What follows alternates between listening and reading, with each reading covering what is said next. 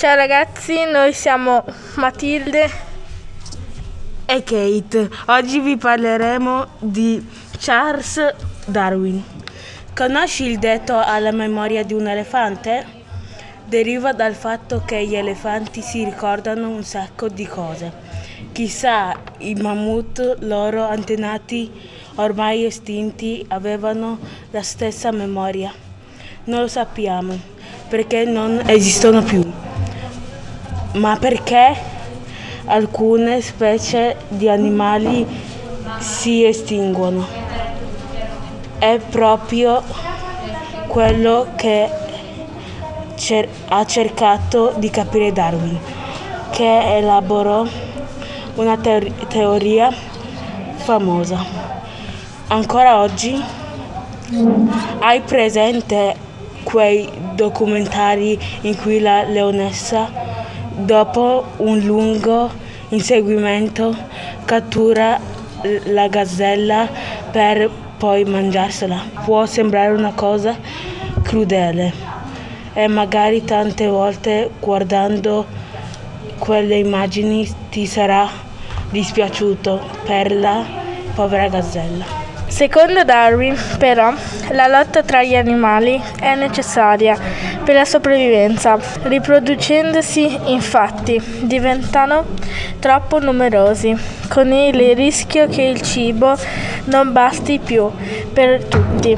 Tutti gli animali dunque lottano per il cibo e per non diventare cibo a loro volta. E come se non bastasse ci si mette di mezzo pure il clima.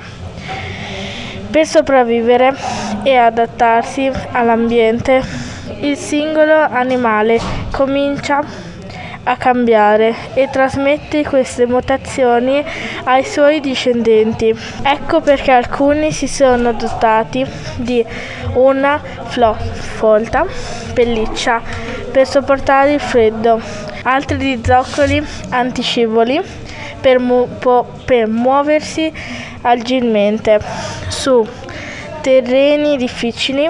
Gli animali che non riescono ad adattarsi invece si estinguono, proprio come i mammut e gli, anim- e gli uomini dove si, colla- dove si collocano in questa evoluzione secondo Darwin discendendo no? dai mammiferi più evoluti come le scimmie, rispetto alle quali gli uomini hanno solo un grado superiore di intelligenza e di linguaggio, acquisiti grazie alla selezione naturale. Charles Darwin nel 1809 e nel 1882 è stato un naturalista e biologo inglese. Da giovane partecipò a una spedizione intorno al mondo che fu fondamentale per la formulazione della sua teoria sull'origine della specie.